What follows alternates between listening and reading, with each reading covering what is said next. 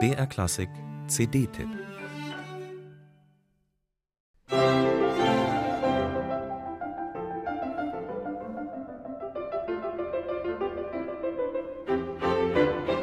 Sie sind jung, sympathisch, kommunikativ. Sie sehen gut aus. Und Lukas und Arthur Jussen spielen vor allem sehr gut Klavier.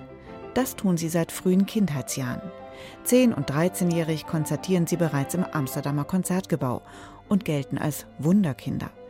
Studieren konnten sie bei berühmten Pianisten wie Maria Joao Pires und Menachem Pressler. Durch ihr selbstverständliches Spiel und ihre Frische begeistern sie das internationale Klassikpublikum und bringen Jung und Alt zu Standing Ovations.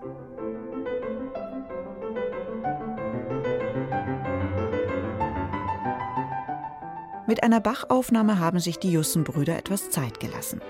So gingen CDs mit Musik von Beethoven, Schubert, Mozart und zuletzt mit französischem Repertoire von Poulenc und Saint-Saëns ihrer aktuellen CD voraus.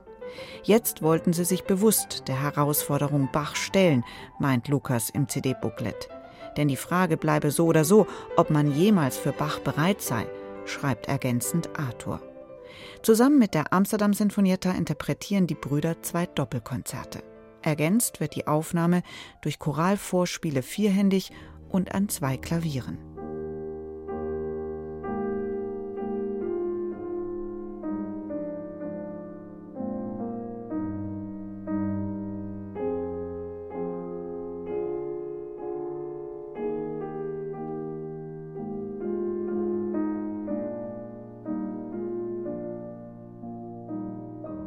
Die Jussens spielen ihren Bach mit großer Natürlichkeit, unprätentiös und geradlinig. Mit historischer Aufführungspraxis hat ihre Interpretation dabei wenig zu tun. Die von der Konzertmeisterin Candida Thompson geleitete Amsterdam Sinfonietta spielt zwar historisch informiert, tritt stellenweise jedoch allzu sehr in den Hintergrund.